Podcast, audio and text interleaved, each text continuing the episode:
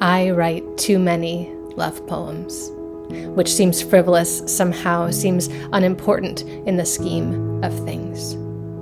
I wish I could use my words to effect some change somewhere, to protect some person from their pain somewhere.